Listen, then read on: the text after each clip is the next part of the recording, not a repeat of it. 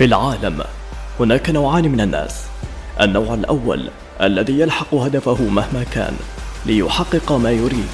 والنوع الآخر الذي يجلس وينتظر هدفه لكي يحقق ما يريد. النظام العالمي المالي قد تغير وأنت يجب أن تكون جزءا من هذا التغيير. مرحبا بكم في بودكاست استثمر في نفسك. معكم عمر فؤاد. هلا والله معكم عمر فؤاد أنتم حاليا تسمعوني من بودكاست استثمر في نفسك. بودكاست اقتصادي يخص الاقتصاد ويخص ال cryptocurrency يخص التكنولوجيا يخص كل ما هو راح يغير المستقبل بعد خمس سنين أو عشر سنين. الأشياء اللي فعليا إذا فهمتها الآن راح تكون أنت شخص من الأشخاص القائدين لهذه التكنولوجيا بالخمس سنين أو عشر سنين القادمة. فلهذا السبب أني عملت هذا البودكاست. بودكاست تستطيع أن تسمعه أنت تسوق بالسياره أنت تعمل فتنس أنت تطبخ أنت تغسل أنت تعمل أي شيء. فقط تضع السماعة بإذنك أو تشغل البودكاست وتكمل الشيء اللي أنت تسويه. تستفاد من المعلومة؟ هاي المعلومة احتمال إنه هي حتغير حياتك. مثل الفيديو والبودكاست اللي نزلته اللي هو الحلقة الأولى اللي يتكلم عن قصة حياته والمعاناة اللي مرت بيها من العراق لألمانيا. هذا الفيديو أو بالبودكاست إذا أنت شفته أو سمعته هو راح يكون تحفيز لك أنه أنت تتعب لتوصل لهدفك. لأن كثير من الأشخاص يشوفون الحياة الوردية الخاصة بينا إحنا الأشخاص كيوتيوبر أو الأشخاص اللي يقدمون فكاهة أو إلى آخره العوائل أو ال YouTuber ال couples اللي موجودين على الإنترنت يشوفون حياة وردية. ال YouTuber اللي يسافر كل العالم يشوف الحياة الوردية الخاصة به لكن هذا ال YouTuber ما يظهر لك الحياة الصعبة اللي مر بها لحد ما وصل لهاي المرحلة. أو ما يظهر لك الأشياء السيئة اللي موجودة لا يظهر لك الأشياء الوردية اللي أنت تريد تشوفها فعليا. فلهذا السبب أنا قصدت أنه أشوفك وأتكلم بمأساة علشان تكون إلك هي كتحفيز أنه أنت تشتغل على نفسك علشان أنه أنت تسيطر وتكون من الأشخاص القادة بعد خمس سنين أو عشر سنين بالتكنولوجيا القادمة. يعني أني بالفيديو الأول أعطيتك تحفيز لكن بهذا أو بالبودكاست الأول أعطيتك تحفيز لكن الآن أنا حأعطيك معلومات. أنت اوريدي شفت عنوان الفيديو اللي هو الهروب من الأزمة الاقتصادية. اليوم راح نتكلم عن أزمة اقتصادية احتمال أنت راح تستطيع أنه تستغلها لصالحك بعد خمس سنين أو ست سنين أو إلى آخره ولو هي متوقع أن تصير السنة القادمة اللي هي 2020 مثل ما قال الأستاذ طلال أبو خزالة أن الأزمة راح تنتهي بحرب عالمية ثالثة وراح تكون شرارتها بداية 2020 خلينا بموضوعنا أنه اليوم راح نتكلم عن الأزمة الاقتصادية لكن أريد أعطيك ملاحظة مهمة. حاليا إذا أنت فهمت اللي راح يصير بعد خمس سنين واستطعت إنه أنت تستثمر أو تتعلم أو تفهم الآن انت راح تكون من القاده إذا أنت فهمت تكنولوجيا البلوك تشين أو فهمت شنو ال cryptocurrency وراح يكون عندنا بودكاست خاص على ال cryptocurrency والنظام المالي الجديد اللي راح يكون معتمد على ال cryptocurrency أنت راح تكون من القادة. يجب إنه أنت تفهم هاي التكنولوجيا. يجب إنه تعرف شنو internet of things ذكاء اصطناعي يجب إنه تفهم شنو بلوك تشين يجب إنه أنت تفهم شنو راح يصير بالمستقبل عشان تستطيع إنه أنت تحجز لك مكان. مهم جدا. وهذا الشيء اللي راح نعرفه بالبودكاستات القادمة. فأعمل لنا تقييم على ال iTunes podcast علشان الناس تستطيع ان تشوف البودكاست الخاص بنا ويرتفع بالتقييم. وانشر هذا البودكاست. انشر هذا التسجيل لأي شخص تشوفه هو يجب إنه هو يستفاد من المعلومات اللي راح تنذكر بهذا البودكاست. خلينا نتكلم بموضوع الأزمة الاقتصادية. طبعا عندي فيديو كامل يتكلم عن الأزمة الاقتصادية 2020 على اليوتيوب وتكلمت عن أسئلة إجتني كيف إنه إحنا نحمي نفسنا من الازمه الاقتصاديه على ال story الخاص بالإنستغرام. ف عندنا هنا معلومة وهنا معلومة. أنا راح أجمع لك كل المعلومات وأخليك إياها بهذا البودكاست. لكن لا تنسى تروح للوصف الخاص بهذا البودكاست. إذا تسمعنا بال Google Podcast تروح بالوصف أو بال Apple Podcast أو بال SoundCloud راح تجد بالوصف الخاص بهذا البودكاست روابط ال social media الخاصة بنا. تابعنا أهم شيء على تويتر وعلى اليوتيوب وعلى انستغرام لأن اني نشط على هاي الثلاث مواقع التواصل الاجتماعي وراح تستفاد من كثير معلومات. قبل ما تكون موجودة بالبودكاست. احتمال انه تكون موجود محتوى بالإنستغرام أو باليوتيوب أو بالتويتر ما راح تجد هنا بالبودكاست. فعشان تكون معلومة واصلة إلك كل تفاصيلها. طيب حاليا خلينا نتكلم بالأزمة الاقتصادية. الأزمة الاقتصادية المتوقعة أنه هي أزمة راح تكون أكبر أزمة تمر على العالم. يعني مثل ما قلنا الأستاذ طلال أبو غزالة يعني بصراحة أحترم هذا الأستاذ اللي هو اللي يعرف قصته هو شخص مر بمأساة كبيرة لحد ما وصل شخص يملك أكبر شركة بالكون من ناحية الملكية الفكرية. وعنده أشياء مهمة ووصل مناصب مهمة اللي تخولة أنه هو يكون توقعه للاقتصاد توقع صعب. أتوقع أنه الأزمة الاقتصادية راح تنتهي بحرب عالمية ثالثة بسبب التكتل الصيني الروسي الأمريكي البريطاني. وذكر إنه شرارة الأزمة راح تبدي من سنة 2020 فهذا الشيء يخوف جدا إن الأزمة الاقتصادية الجاية هي مو أزمة مثل أزمة 2008 أزمة 2008 هي أزمة بسيطة جدا للأزمة القادمة. خلينا نتكلم شوية عن أزمة 2008 بعدها نتكلم عن الأزمة القادمة وشنو الأسباب اللي راح تخلي هاي الأزمة تيجي أزمة 2008 بكل بساطة هي فقاعة القروض الخاصة بالبيوت اللي صارت بأمريكا. بكل بساطة حأعطيك إياها وإذا تريد تفهمها بكل التفاصيل تروح على الجوجل وتكتب Big Short فيلم Big Short راح يوضح لك هذا الفيلم شلون بدت الأزمة وشلون انتهت الأزمة وكيف أكبر بنك بأمريكا بذاك الوقت أفلس بسبب هاي الأزمة. وبكل بساطة بسنة 2008 وقبل سنة 2008 كانت البنوك طماعة جدا. هو نظام البنوك هي هو نظام حاليا نظام مالي هو نظام فاسد. من سنة 1971 من فك ارتباط الذهب بالدولار. آه، لهذا السبب أنا راح يكون عندي حلقة كاملة على النظام المالي الجديد اللي هو ال cryptocurrency مهم. قبل سنة 2008 البنوك الفاسدة وصلت المرحلة إنه هي تعطي قروض الاشخاص بسيطين بالمجتمع. الأشخاص اللي يكون راتبهم بسيط ما يستطيعون إنهم يسددون القرض اللي ياخذون من البنك. وهذول الأشخاص بحكم إنهم محتاجين إنهم يقعدون ببيت بدون ما يدفعون الإيجار يروحون ياخذون قرض من البنك. البنك يعطي هذا القرض بدون ما يدرس هذا الشخص يستطيع إنه يسدد القرض لمدة 10 سنين أو 15 سنة أو لا. يعطي قرض هذا الشخص. هذا الشخص حيفرح انه هو عنده بيت وقاعد بيه بدون ما يعطي إيجار ويعطي فقط القرض الخاص به اللي هو شهريا كذا مبلغ.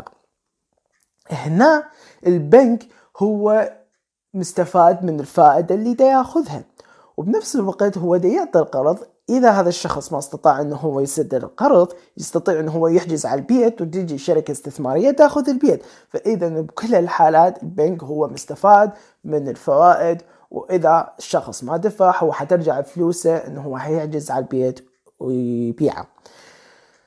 كل الناس بذاك الوقت اشترت البيوت لأن أو أخذت البيوت بالقروض لأن هناك كان بسهولة جدا أي شخص عادي يأخذ بيت بقرض. فصارت عندنا هنا أزمة ليش؟ لأن كثير من الناس ما استطاعت إنه تسدد هذا القرض فيجي البنك يحجز على البيت تجي شركة استثمارية تشتري هذا البيت ترجع الفلوس للبنك نسبة الناس اللي ما تستطيع إنه هي تسدد القرض ارتفعت من خمسة إلى عشرة إلى عشرين إلى خمسة وعشرين بالمية من الأشخاص اللي أخذوا القروض هي ما يستطيعون ان هم يسددون مبلغ أو يسددون القسط الشهري الخاصة بهذا القرض شنو صار عندنا؟ اللي صار عندنا إنه كثير بيوت بوقت واحد صار عرض كثير بوقت واحد كثير بيوت أصبحت للبيع. الشركات اللي تشتري هاي البيوت ما عندها السيولة إنه تشتري كل هاي البيوت. فصار عندنا فائض فبدت الأزمة من ذاك الوقت. من ذاك الوقت بدت الأزمة اللي هي كانت أزمة حادة جدا على أمريكا وبذاك الوقت فلس أكبر بنك بذاك الوقت بأمريكا وكان يملك من السيولة مليارات الدولارات بسبب هاي الأزمة. وهاي الأزمة بعد ما بدأت أمريكا أثرت على الاقتصاد العالمي بشكل كامل من آه دول أوروبا إلى شرق الأوسط وإلى آخره. شنو يوضح لنا هذا الشيء؟ إنه جزء بسيط من أو, أو يعني جزء بسيط من الاقتصاد اللي هو الاقتصاد المعتمد على القروض اللي هي قروض البيوت تأثر بأمريكا. الأزمة هاي أفلست مليار أشخاص يملكون مليارات الدولارات. طب دخلت الاقتصاد بأزمة مو طبيعية. الأزمة بدأت بأمريكا وأثرت على دول العالم كلها. بكل بساطة ليش؟ لأن الأزمة ضربت اقتصاد أكبر. اقتصاد بالعالم اللي هو الاقتصاد الأمريكي. الاقتصاد الأمريكي اللي ياخذ الدعم أو الدولار اللي ياخذ الدعم من الاقتصاد الأمريكي. الدولار هو العملة المسيطرة على العالم من ناحية التجارة العالمية. فإذا إذا تأثر الاقتصاد الأمريكي راح يتأثر الدولار لأن الدولار يستمد قوته من الاقتصاد الأمريكي. إذا إذا تأثر الدولار راح تتأثر السعودية اللي هي متصلة بشكل مباشر بالدولار الأمريكي ومية بالمية من يعني هي مربوطة مية بالمية بالدولار الأمريكي. عندك الدينار الكويتي أيضا راح يتأثر لأن مربوط جزء منه بالدولار الأمريكي. فالاقتصاد العالمي كله راح يتأثر لأن التجارة العالمية تصير على آه، الاقتصاد آه، على الدولار الأمريكي. فهنا الأزمة من تضرب أمريكا راح تأثر على العالم بالكامل طيب حاليا إحنا فهمنا شنو أزمة أزمة القروض اللي صارت بأمريكا سنة 2008 خلينا نتكلم عن الأزمة المتوقع أنه هي تصير مثل ما قال الأستاذ طلال أبو غزالة غزالة بسنة 2020 الأزمة هي تعتمد على كثير أسس آه، وكثير توقعات تصير هاي الأزمة. التوقع الأول هي الدورة الاقتصادية اللي تصير كل سبع إلى ثمان سنين. كل سبع إلى ثمان سنين يجب أنه الاقتصاد العالمي يمر بأزمة مثل أزمة 2008 على سبيل المثال. وتكون هي هاي الأزمة هو تصحيح صحي للاقتصاد هذا. مثل ما نشوف اللي يتداول فوركس أو يتداول أسهم أو إلى آخره أو حتى اللي يتداول ال cryptocurrency يشوف إنه السعر من يصعد يجب إنه يصير بتصحيح وبعدين يرجع يصعد. ما موجود شيء اسمه صعود فقط ولا شيء اسمه نزول فقط. فهذا نسميه إحنا التصحيح الصحي. طيب هذا سبب من الأسباب. ليش سبب لأن من 2008 إلى الآن إذا تحسبها أكثر من عشر سنين أكثر من عشر سنين الاقتصاد ما مر بأي أزمة فإذا ما موجود تصحيح صحي. فهذا الشيء يوحي أنه احتمال على أي لحظة يصير أزمة اقتصادية. الشيء الثاني الشيء الثاني هي الديون الخاصة بأمريكا.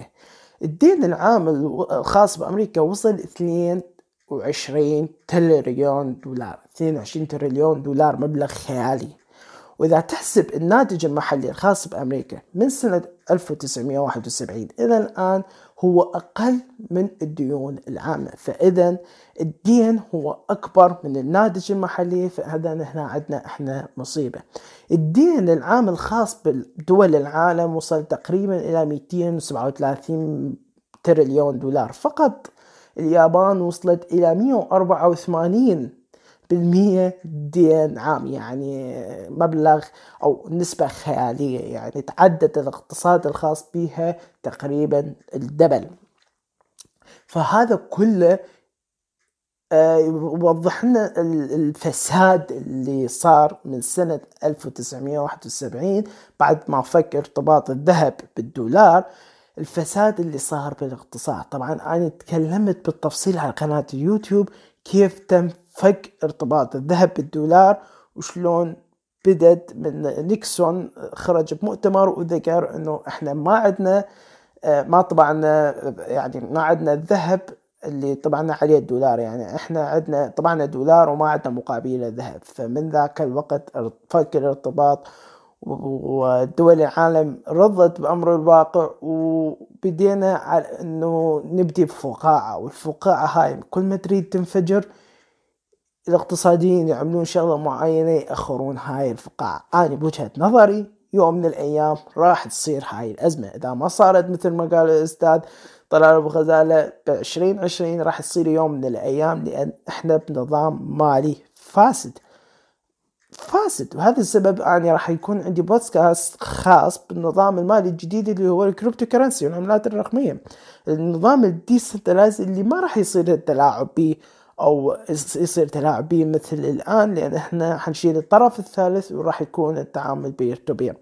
طيب هذا ما أريد أخرج عن الموضوع أكثر. إحنا قلنا هنا النقطة الثانية. النقطة الأولى هو التصحيح الصحي من سبع سنين إلى ثمان سنين.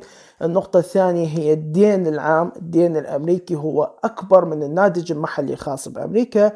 هذا مشكلة أيضا. النقطة الثالثة هو الحرب الاقتصادية الأمريكية الصينية وهي أنا أشوفها هي أكبر وأهم نقطة.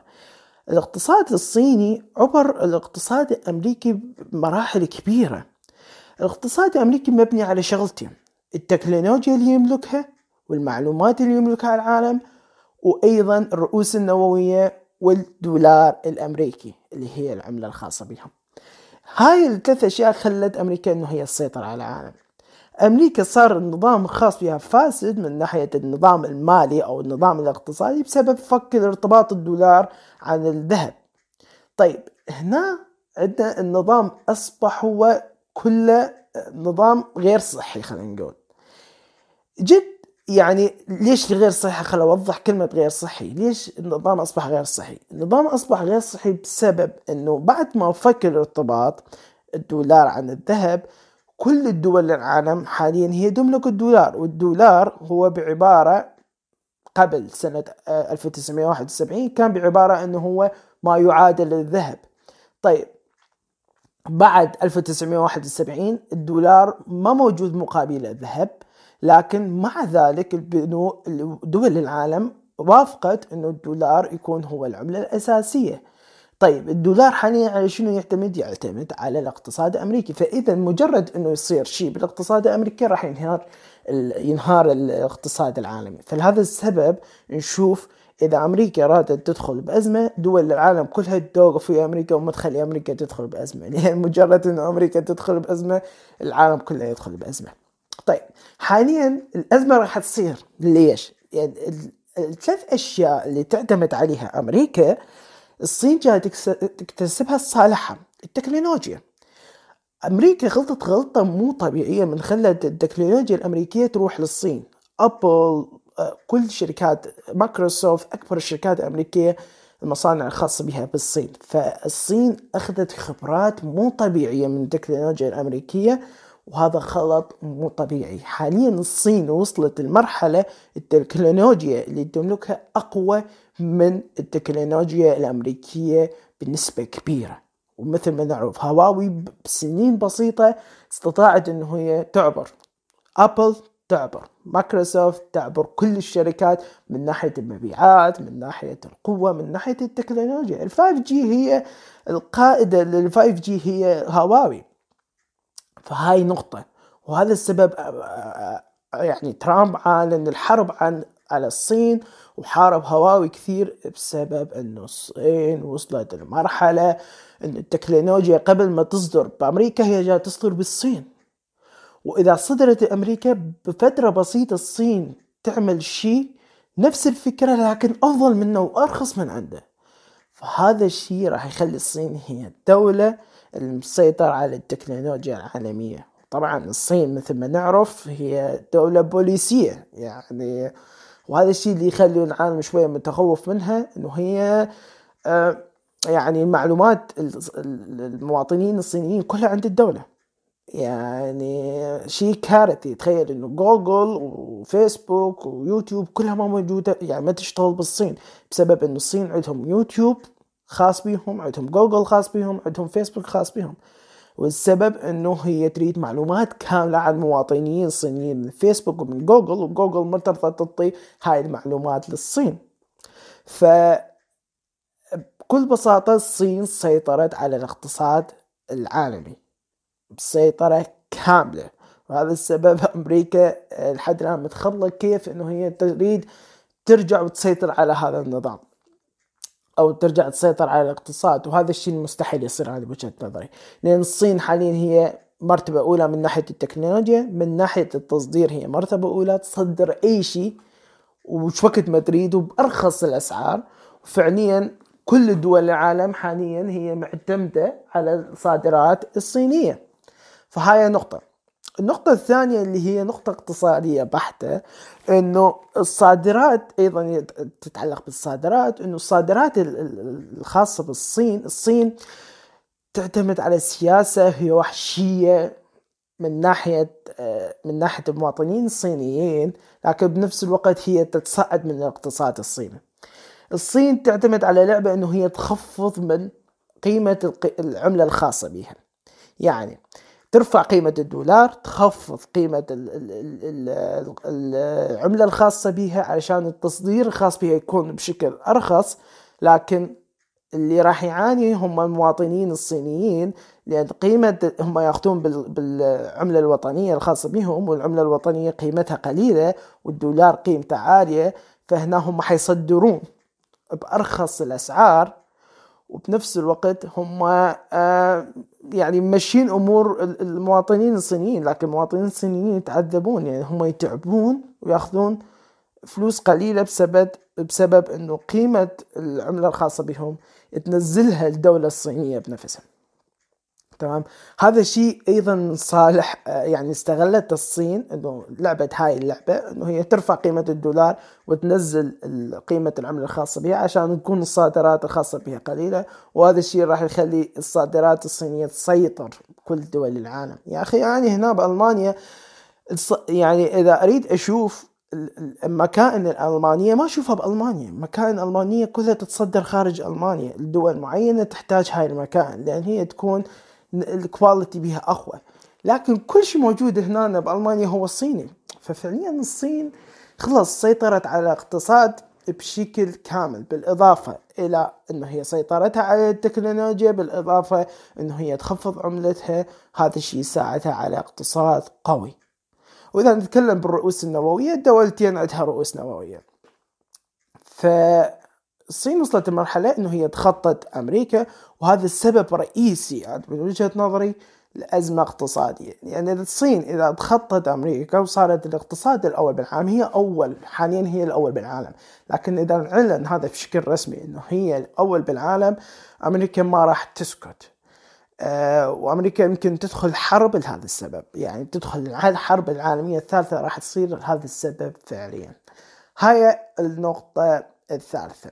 النقطة الرابعة والأخيرة هي مشكلة أمريكا ودول الخليج مع آه، إيران. إيران تاخذ جزء من الشرق الأوسط وتسيطر على جزء كبير من دول بالشرق الأوسط وعندها سياسات معينة ومستهدفة الخليج وأمريكا هي صديقة الخليج وبنفس الوقت ما تريد إيران تسوي النووي الخاص بها. وما تريد إيران أنه تسيطر على المنطقة وصلت المرحلة إنه إيران بعد ما ضاق الخناق من قبل أمريكا على إيران إيران وصلت المرحلة إنه هي آه، ظلت تضرب خليج تضرب الخليج أو تعمل مشاكل معينة. فإيران إذا تريد تسوي مشاكل ما راح تضرب أمريكا راح تضرب الخليج. إذا ضربت الخليج أمريكا هي صديقة الخليج فإذا راح تصير هنا حرب والحرب راح تصير شرسة. وهاي الحرب احتمال تؤدي بينا إلى ازمه اقتصادية. طبعا أنا اتكلم السياسيه قبل شوية لكن أني حبيت أوصل لك الصورة من وجهة نظري علشان أقول لك بالأخير إنه هذا جزء من عنده راح يسبب أزمة اقتصادية. فعندنا هاي الأربع أشياء راح تسبب إلى أزمة اقتصادية. طبعا أنا عطشت والمي بعيد علي لكن تستاهلون. أتمنى إنه هاي المعلومات تفيدكم وتنشرون هذا البودكاست okay؟ لأن راح اضطر إنه بعد ربع ساعة أو 20 دقيقة أتكلم كيف إنه أنت تحمي نفسك في الازمه وبعدها راح أشرب مي لأن ما أستطيع إنه أنا أترك التسجيل حاليا. آه، أوكي. خلينا نتكلم حاليا كيف تستطيع إنه أنت تهرب من الأزمة الاقتصادية. شبح الأزمة الاقتصادية إذا صار راح يأثر على أمريكا بالمرتبة الأولى لأن هو اقتصاد العالمي الأول وبعدها أثر على دول العالم. لكن الأزمة القادمة إذا صارت وصارت من يعني صارت بهاي الأربع أسباب أو صارت بأحد هاي الأسباب أربع أسباب هاي الأزمة ما راح تكون مثل أزمة 2008 هاي الأزمة راح تكون أزمة خانقة. يعني حتكون أزمة 2008 لا شيء بالنسبة للأزمة القادمة. لأن هاي الأزمة راح تغير نظام اقتصادي كامل ونظام مالي كامل وراح تغير كفة كفة أقوى دولة بالعالم. راح تغير كفة أقوى دولة بالعالم. يعني الاقتصاد تغير بعد ما تنازلت بريطانيا عن عن الباوند كعملة رئيسية للتداول الخارجي أو التداول بالاقتصاد الخارجي للدولار الأمريكي سنة 1971 ومن ذاك من ذيك السنة لحد الآن أمريكا هي الدولة المسيطرة. وإلى الآن إحنا ماشيين على اقتصاد والاقتصاد انبنى على غلطة والغلطة هاي كملت بأغلاط فإذا إذا هنا تغير الاقتصاد وتصححت هاي الغلطة راح تصحح كثير أغلاط وراها وراح ندخل بمشاكل. وهذا السبب اللي الدكتور آه، الأستاذ طلال أبو خزالة وضح أنه احتمال ندخل الأزمة آه، ندخل إلى حرب عالمية ثالثة. طيب إذا صارت الأزمة شنو راح يصير؟ إذا صارت الأزمة قيمة العملة اللي أنت تملكها راح تقل احتمال توصل خمسين بالمية. يعني إذا أنت تملك مية دولار أنت تشوفها مية دولار لكن فعليا مية دولار قيمتها هي خمسين دولار. okay؟ آه راح تكون موجود مشاكل بالاقتصاد. يعني الكاش راح يكون قليل موجود بالدولة. أو الدولة اللي أنت مقيم بها الكاش راح يكون صعب. راح يقيل قيمة الكاش. ال ال ال الوظائف راح تكون قليلة. الأسعار راح تكون غالية. فكل هاي تؤدي إلى أزمة أزمة كبيرة جدا. كيف تحمي نفسك من هاي الأزمة؟ إذا تريد تحمي نفسك من أزمة يجب أنه أنت تكون حذر وتحضر نفسك قبل ما تصير الأزمة. يعني إذا تريد تحمي نفسك مئة بالمئة من الأزمة اللي راح تصير عندك خيارين. الخيار اللي عليه من أي شخص عادي أو اقتصادي اللي هو الذهب. الذهب هو المخزون القيمة الحقيقي والذهب هو يمشي عكس الأزمات. يعني أي أزمة تحدث بالعالم مهما كانت حدتها راح تؤدي إلى مشاكل لكن من كل شيء راح ينزل قيمة العملة راح تنزل المصاريف آه، يعني كل شيء راح يكون صعب إلا الذهب راح يكون عكس. يعني إذا نزلت قيمة الدولار يرتفع قيمة الذهب. إذا ارتفع قيمة الدولار ينزل قيمة الذهب. اذا من تصير أزمة شنو راح يصير؟ راح تنزل قيمة الدولار. الاقتصاد كله راح ينهار. شنو راح يصير؟ راح يصعد سعر الذهب. ليش؟ الذهب هو نادر هو مخزون قيمة. يعني إذا الأونص الذهب حاليا يساوي تقريبا آخر سعر شفته أونص يساوي 1450 تقريبا أو 1500 إذا بالوقت الحالي يساوي أونص الذهب 1500 آه يمكن بالأزمة الاقتصادية راح يساوي هذا الأونص الذهب 3000 طيب شلون إحنا نحمي نفسنا؟ إنه نشتري الذهب حاليا تمام؟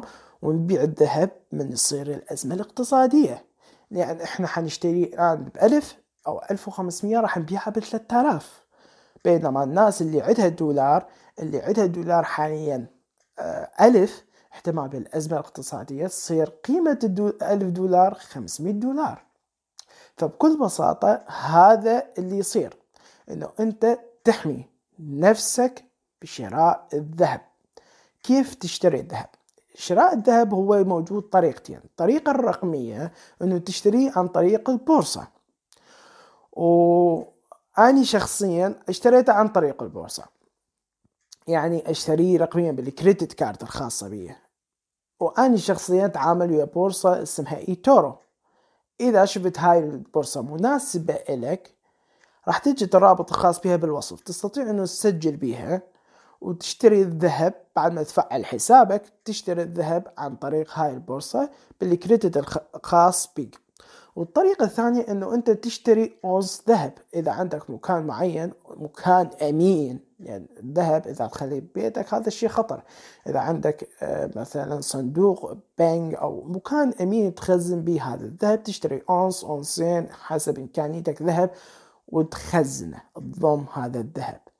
يوجد طريقة ثالثة لكن بصراحة أنا ما أحببها وهذا الشيء بعد يعود لكم لأن أنا ما عندي معلومات بها أنا شخص أعزب. اللي هي الذهب النسائي الزينة النسائية. أيضا تستطيع أن أنت تشتري وبيصير أزمة تستطيع أنه تبيعه لكن كثير اقتصاديين ينصحون بالشراء الرقمي. بالنسبة للاقتصاديين الشراء الرقمي وأيضا الأونس تستطيع أن تشتري اونصات ذهب فانت شوف شنو المناسب لك واشتري الذهب. المهم إنه أنت تشتري الذهب. الشيء الثاني اللي هو الذهب الرقمي. الذهب الرقمي هنا أقصد به البيتكوين. البيتكوين أيضا هو فكرته نفس الذهب. هو محدود القيمة. وهو decentralized وما حد يستطيع يتحكم به. حاليا البيتكوين هو فكرته كثير. يعني خلينا نتكلم على المجتمع الخاص بال cryptocurrency يعتقد إنه وأنا واحد من الناس أيضا أعتقد إنه البيتكوين هو راح يكون ذهب رقمي. وإذا صارت الأزمة البيتكوين أيضا راح يرتفع قيمته بسبب ندرته بسبب إنه الناس عندها ثقة به لكن البيتكوين هو شيء جديد. يعني ظهر ب 2009 لكن الذهب من انعرف الاقتصاد أو من صار اقتصاد أو من من من من تحولنا من المقايضة إلى الأحجار الكريمة انعرف الذهب هو كمخزون قيمة حقيقي.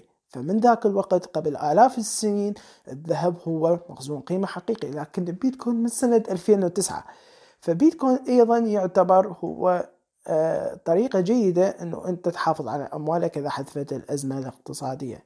لكن إذا تريد تسألني وتقول لي عمر شنو الأمن؟ إنه أنا أخلي فلوسي بيه أكيد راح أقول لك الذهب. لكن هذا ما يعني إنه أنت ما تستثمر بالبيتكوين. البيتكوين هو أيضا مخزون قيمة.